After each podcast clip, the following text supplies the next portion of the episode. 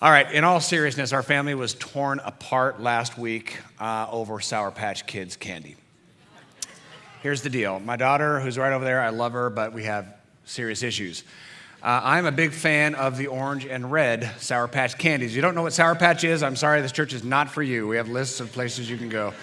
My daughter, I don't know from where she came. Uh, I cannot be her real biological father because she likes the greens and the yellow Sour Patch.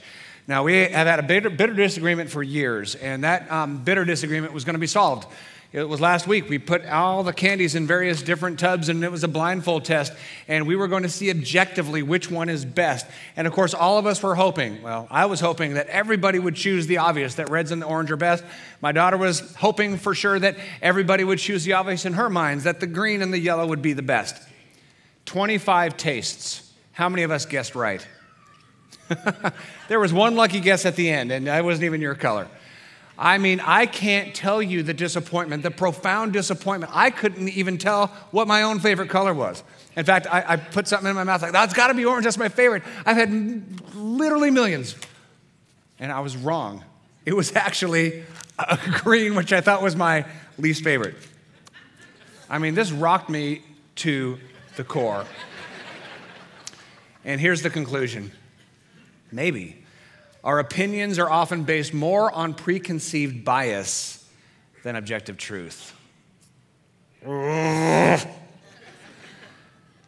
Maybe our opinions are often based more on preconceived bias than objective truth. What determines our preconceived notions? What, can, what, what is it that makes us think what we think and makes us believe what we believe and, and gives us the convictions that we think we have? Well, there's a lot of factors. Primary among them is the family in which we were raised. You know, very obviously and very typically, the politics of your grandparents and the politics of your parents, which are yours, which are you know, passed to your kids. Doesn't happen all the time, but that's generally the way it works. Conservatives give birth to conservatives, liberals give birth to liberals. It's just the way it kind of goes. It's the whole culture of your family. What we believe about social, political issues, even religious issues, it's in the family. And then as we grow up, we have influences in our lives. It could be our, our children's um, uh, Sunday school teacher, uh, youth pastor, mentors, coaches, teachers. They also have influence in our lives. So we get marinated in this sauce of opinions and convictions political, social, um, uh, religious opinions. And we're marinated in this stuff. And then we get a little older, we choose our friends, and typically we choose friends that agree with us because friends that don't agree with us, there's not a lot in common, and we're going to be fighting a lot, and there's not going to be a lot of deep friendships there. So we tend to surround ourselves with friends that agree with us. Same thing with the media that we consume. If I were to watch a news outlet that doesn't agree with me, I'm just going to get mad, and, and I'm okay being mad for a little while, but then I got to change the channel, and I'm home, right? They agree with me. This is normal. It's not bad, it's just normal. We marinate in the sauce that's around us, and so our convictions are pretty well automatic. Uh, I'm not much of a chef, but I do know that if you marinate a piece of chicken in teriyaki and you cook it, hopefully, it's going to taste like what? Teriyaki. Our opinions, convictions, social, political, religious, are often just automatic. We've been marinating in this stuff for our whole life, so of course that's what we believe. It's just the way it goes. 1975, there was a, a uh, university study by Stanford gave people a bunch of uh, sayings on cards. And the test was is this true or not? Are these sayings true or not? And people would give their guesses. There was hundreds of these sayings. And half the group was told, you know what? Wow, you did very well. Half the group was told, you know what? You didn't do so well. At the end of this whole thing, they bring both groups together and say, you know what? None of you did well because there's only three cards in that whole hundred that were uh, true, and you all did terribly. They walk outside the building, and then a surveyor comes along and says, How do you think you did on the test? The ones who were told they did good say, said, I did good. The ones that were told they did bad say, I did bad. Even though they were told objectively with data, they were all terrible. You know what this means? What we're told influences what we believe, not necessarily objective reality.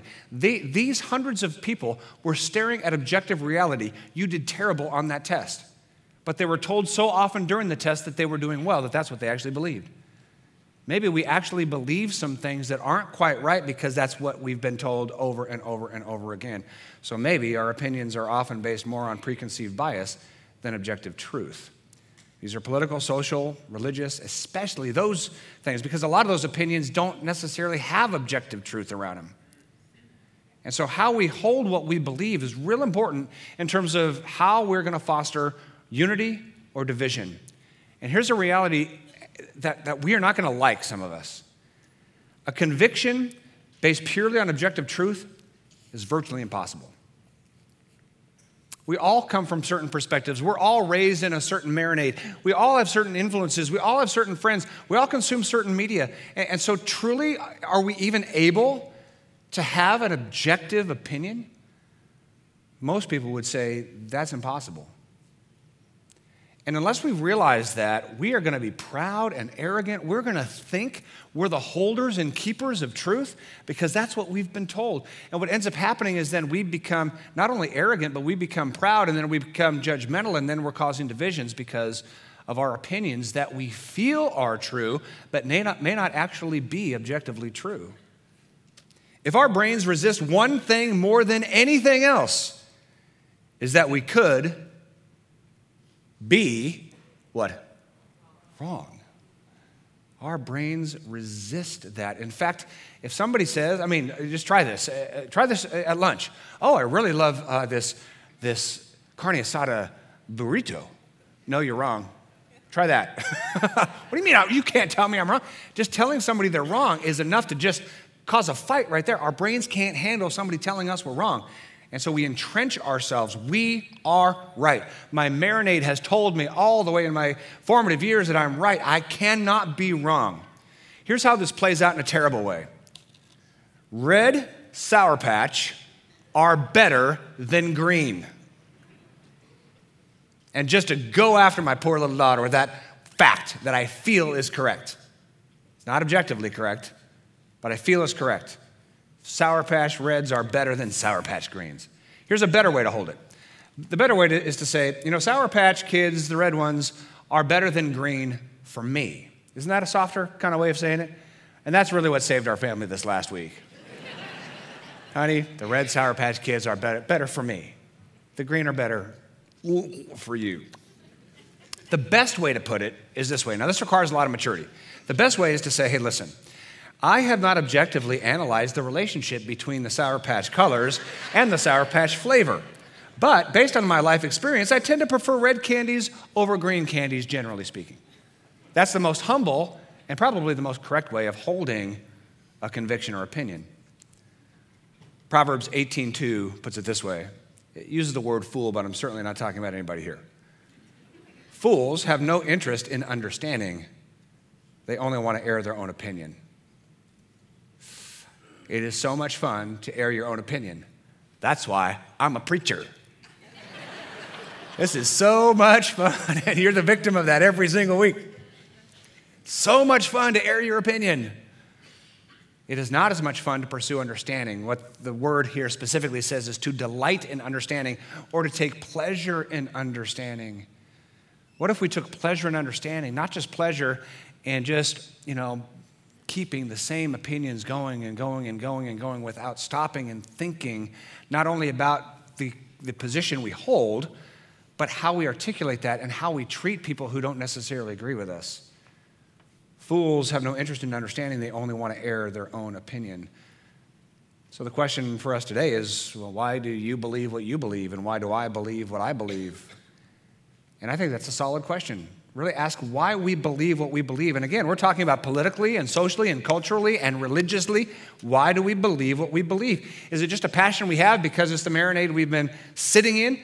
Or have we really objectively analyzed this and have come up with sound conclusions? And even if we have come up with sound conclusions, how do we hold those? Are those hammers over people's heads to judge and to kind of lambaste people and cause division? Or can we hold it in a different way?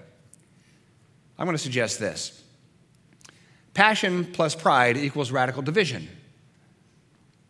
It's not the passion that's the problem. It's not the conviction. It's not the truth that we hold. That's the problem. It's how we hold that truth. If we hold that truth with pride, we set ourselves up as superior. We judge other people. That's radical division, happens all the time. However, if we hold that passion, passion is not the enemy. If we hold it with humility, there could be radical unity. Here's what Colossians 3:12 says about it. I love this passage. Just listen to it. It oozes humility. Since God chose you to be holy people he loves, here's what holiness looks like. You must clothe yourself with tender-hearted mercy, kindness, humility, gentleness, and patience. Doesn't that just sound sweet? Doesn't that sound like what our country needs right now? Doesn't that sound what a lot of families need right now that are just at each other's throats? Tender hearted, mercy, kindness, humility, gentleness, and patience. That's what God calls holiness. being right is, is not really important if you're a jerk, right? How we hold our positions means every bit as much as the position itself. Now, we've, we're in this series called Radical Unity. We just spent four weeks in the life of Jesus. How did Jesus hold truth? In fact, he was truth. Jesus says, I'm the way, the truth, the life. Yet he held himself with great humility and he advocated for radical unity and, and how he lived and what he taught and even laid down his life for the cause of radical unity. Right after his resurrection, something happens that's profound in his church, this little community. This little community of disciples were all homogenous at first.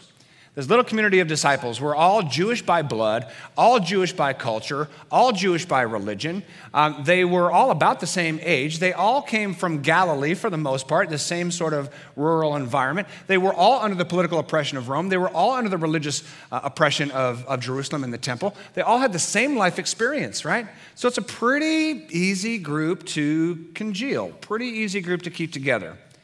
They all followed Jesus. He's the Savior. He's going to free us from this oppression. Then something happened very quickly after Jesus rose from the dead. Acts 2:40. Peter continued to preach for a long time. You ever think preachers go too long? It's been happening for 2,000 years. In fact, uh, this really isn't that funny, but uh, in the book of Acts, the Apostle Paul preaches for so long that a boy falls asleep in the sill of a window and falls out the building and dies. I'm only laughing because he was then raised from the dead. But uh, preaching for a long time is a great tradition in the church. Um, Peter continued preaching for a long time, strongly urging all his listeners save yourselves from this crooked generation. Those who believed what Peter said were baptized and added to the church that day about 3,000. Now keep in mind, here's this little band of homogenous Jewish believers it is the Feast of Pentecost, which means Jews from all over the world were there, from every sect of the Jewish religion, uh, different uh, uh, ages, different languages, different cultures, Hellenistic Jews that weren't even Jews by culture. So here they're all over the world coming to Jerusalem for the Feast of Pentecost. 3,000 come to faith. Now, this tiny little homogenous group of Jews becomes a more diverse group of Jews from the Pharisees and the Essenes and, and the Sadducees and, and the Zealots. They're, they're coming to faith in Christ by the thousands. And what happens immediately? When the small group of sameness gets a little more diverse, Acts 6 1, as the believers rapidly multiplied, there were rumblings of discontent. I know, shocking in the church. Rumblings of discontent from the very beginning. Now, all of a sudden, it's not this cute group of sameness, it's a larger, diverse group, and everybody's complaining. My needs are not being met. Then things went crazy in Acts chapter 10. Here's Peter, a leader of the Jewish Jerusalem church. He is called by God to go to Caesarea, and Cornelius was waiting for them. Now, you ought to be panicked right about now. Cornelius is a Greek name. Here's a Greek family that's about to meet up with the leader of the Jewish faith called the Way, these, these early Christians. Now, if you know your Jewish tradition, Jews cannot be in relationship with Gentiles. They're unclean. They're dogs. That's what they called them unclean dogs. And here they are, they're about to meet, and then it gets worse. Cornelius called all of his friends, family, relatives together, and Peter enters his house.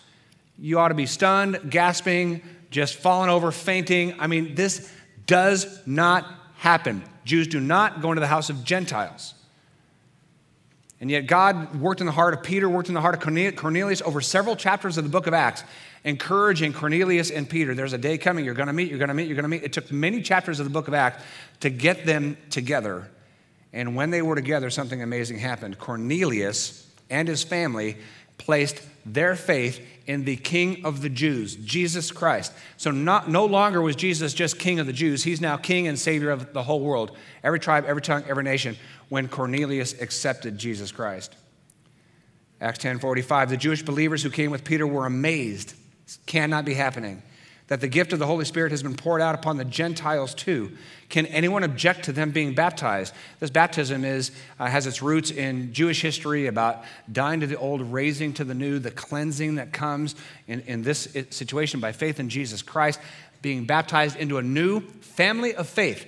One family of faith following Jesus Christ. Can a Gentile, non Jew, be in the same family of faith as a Jew? They were looking for objections. Can anyone object? Someone please object. This is crazy. They couldn't object and they did it. They baptized Cornelius and his whole household. Acts 11, Peter then goes back to Jerusalem. The Jewish believers, again, shocker, uh, criticized him because he baptized somebody they thought could never come to faith. How dare you baptize this Greek? You entered the home of the Gentiles and even ate with them. That would have made him religiously unclean according to the old covenant. They were less concerned about the person, about the man, about his family, about his standing with God, about him receiving faith freely given by God through Jesus Christ. They were concerned about their religious rules and regulations, which promoted radical division. Now, they later were swayed, Acts 11, 18, when they heard that God actually did work in Cornelius' life and in his family, they stopped objecting. So, this really shows maturity of those Jewish believers. They could have entrenched themselves and said, No way. But they began praising God and said, We can see that God has also given the Gentiles the privilege of repenting of their sins and receiving eternal life. What an amazing thing. Their hearts were beginning to soften. However, there was this one little problem. Men, hang on. Acts 15.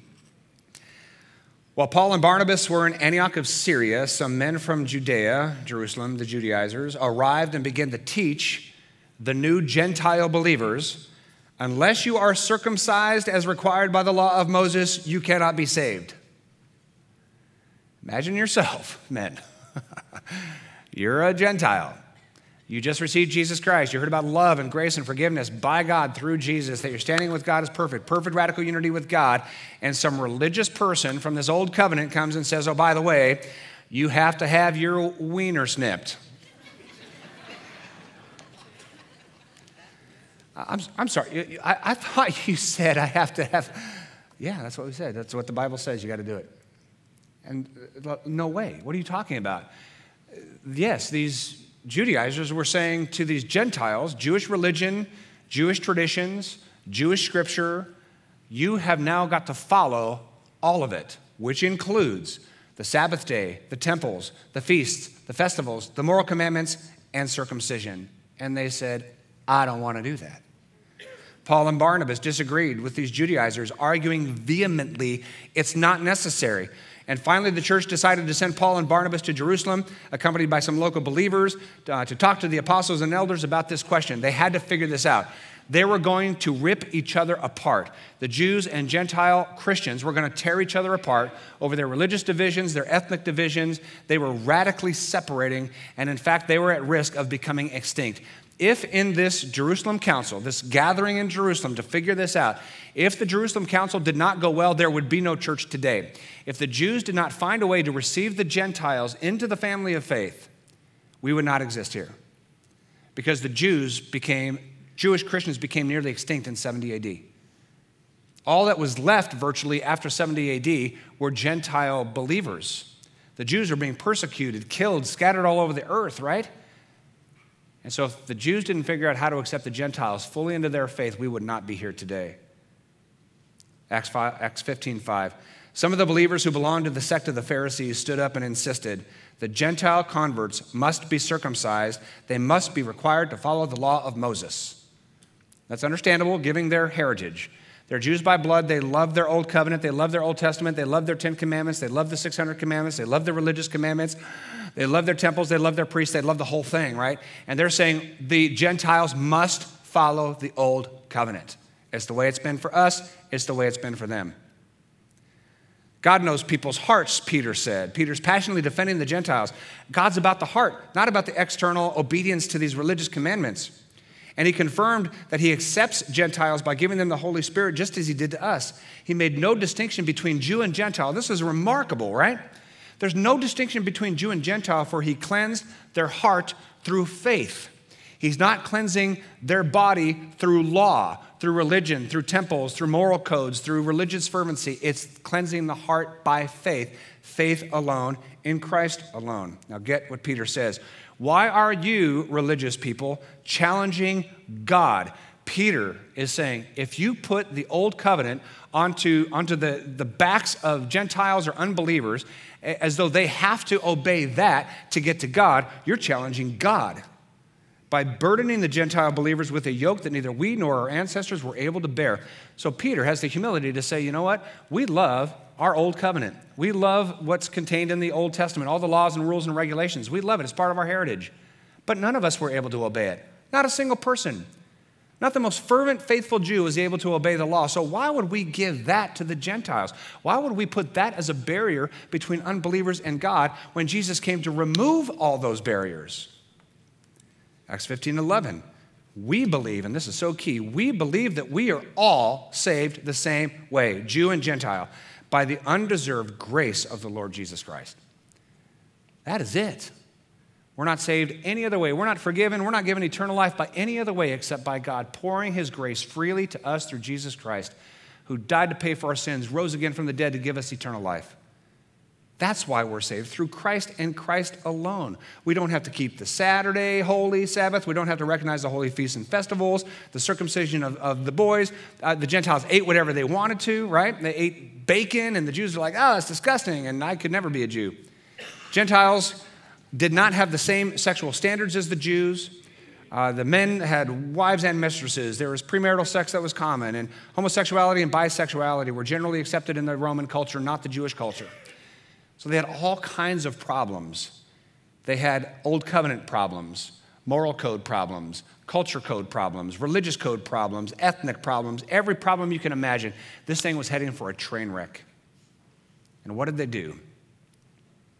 I'm about to tell you a word that's going to hurt some of you, but you've got to follow this. They compromised.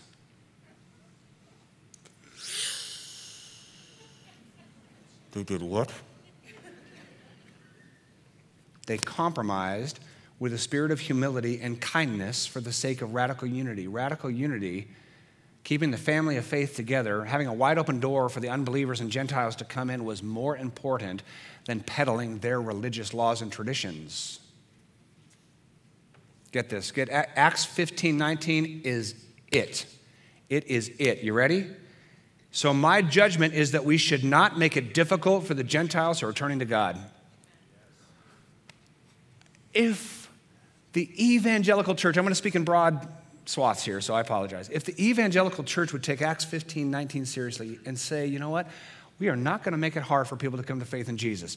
We're going to make it so easy for people to come to faith in Jesus. There is no law, religious codes, moral codes that separate. Our doors are wide open. Jesus pours out forgiving grace through Jesus Christ. He did all the work. We don't have to do it. Come to faith, come to Christ, come here and be loved. We're going to wrap our arms around you. We're going to love you. We're going to care for you. We're going to serve you. We're going to reveal Jesus Christ to you. We're going to show you the love of Christ by how we treat you. We're not going to do what the Pharisee Christians here did by saying you've got to obey the law of God in order to be accepted by God. Jesus broke all that down. So why would we build it all up? And get this everybody, the Judaizers and Peter and Paul and Barnabas and Silas, everybody came to complete agreement at the Council of Jerusalem. That's a miracle. That's a miracle like on the order of the resurrection of Jesus Christ. The church came to unity to make it easy for unbelievers to receive Jesus Christ by tearing down all these walls. Wow, that was cool. Now, here's the compromise, and it's a, a funky compromise, but it's important that we, that we know this. It seemed good to us in the Holy Spirit to lay no greater burden on you than these few requirements. We're not going to burden you with the law. We're not going to burden you with the Ten Commandments. We're not going to burden you with the rules and rituals. We're not going to do anything, but we're going to ask a few things of you. You ready? So the Jews, on their part, said, We're not going to give you our religious codes. Not going to do it. However, we would really appreciate, and in fact, we're going to require this for the sake of unity.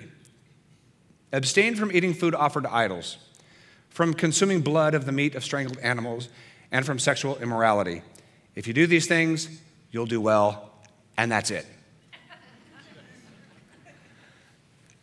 I have no time to get into this, but basically, the Jews were saying, listen, Greeks, I know that buying meat from animals that was sacrificed to idol is on sale all the time. It is, it's on sale. It was an animal that was sacrificed to a god, then the meat gets on the kind of secondary market. It's cheap. But the Jews are saying, listen, we feel if you buy that meat sacrificed to an idol, you're going to pay for that idol and pay for their temple, and it just really bothers us. Don't do it, and it's not sacrificed right, and the blood is congealing in the meat, and we just get grossed out. Can you please not do that? And the Gentiles, out of grace, said, Yes, we'll do that for you. You're not burdening us with the Old Covenant, Old Testament law. We are not going to burden you by grossing you out with our on sale meat. And then sexual purity, they had totally different ideas about sexual purity. Uh, the Jews had this biblical ideal that, that sexuality is a gift to be shared as, as really a humanizing, wonderfully intimate time, the merging of two bodies that spiritually symbolizes the merging of two souls in the covenant of marriage. is just such a beautiful picture of sexuality. And the Greeks had nothing to do with that. I mean, sex was just for pleasure. There was no prohibition on age or sex slaves or numbers of people. I mean, it was there was no boundaries whatsoever. And so the Jews are going, can you just kind of get that together? We would feel so much better about that. And they said, yes, we will do that. That is so awesome. That is the compromise that saved the church. That's the compromise that seemed good to us and the Holy Spirit. They didn't say God says, they didn't say this is God's word. They made a compromise for radical unity. And so uh, the question I have today is what are the compromises necessary today to bring radical unity?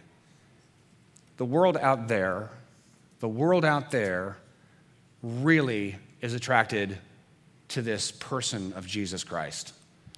The world out there loves Jesus. They cannot stand the evangelical church for good reason. Why? We put all these codes, we put the Old Testament codes in there. You know, well, let me be really clear evangelicals like 5% of the Old Covenant and nine out of the Ten Commandments. You got to do that. That makes no sense at all. If, if Acts 15 didn't impose any of that on unbelievers who are attempting to put their faith in Christ, we shouldn't either. Wide open doors, flung wide open. World, you love Jesus. This world is coalescing around the cause of Christ to love other people and to love our neighbors, to love the, the, mis, uh, the, the downtrodden and, and the disadvantaged, right? The world is being drawn to the cause of Christ, but the evangelical church is saying, Not here. You're not good enough. You're not right enough, moral enough, pure enough, clean, clean enough. Go clean yourself up. Go obey nine of the Ten Commandments, and then we'll talk to you. The Sabbath commandment's a little too inconvenient for us. We've got to tear down the walls that we have created between God and people. We've got to pursue radical unity. We've got to pursue what Jesus pursued tear the temple in half. There's nothing that separates us from God. Open the doors, welcome them in, love them, care for everybody who comes here. And in a community of love, in a community of radical unity, God does his work, and God's work is love, and love transforms the heart. Love makes us more like Christ, not religion. Religion has never worked, commandments have never worked, the law has never worked. What works is love. Love in our homes, love in our neighborhoods, love in the church, love in the community that draws people to the love of Christ. John 1:17 the law was given through Moses. It had its place. But it doesn't anymore. It had its place to civilize barbarian tribes. There's no place for that anymore. But God's unfailing love and faithfulness came through Jesus Christ. Radical unity comes by revealing God's unfailing love and faithfulness through Jesus Christ and living that out with one another. Let's pray. Our God and Father, we thank you that you have united us with yourself through Jesus Christ. It is your work and your work alone. There's nothing we can do to earn grace, to earn forgiveness, to earn eternal life. It's something you just gave. And when we believe that, we are awakened to this reality of grace and goodness and forgiveness, and we, we, we receive that eternal life, and all things are made new. We're- no longer living lives that cause division and that cause anger and pain. As followers of Jesus, we want to, to advance the cause of Jesus, which is to bring the world into a radical union with you and a radical union with one another. And this world is broken. It is broken politically, socially, culturally, and religiously broken because we're putting barriers in front of people and you and putting barriers in front of each other. Jesus came to tear all those down. Our hope and our faith is in Him. His work of love and grace and forgiveness freely given, and we want to bring that same love, grace, and forgiveness to others, that the world will know that Jesus is your Son. In Christ's name we pray, and everybody said, Amen.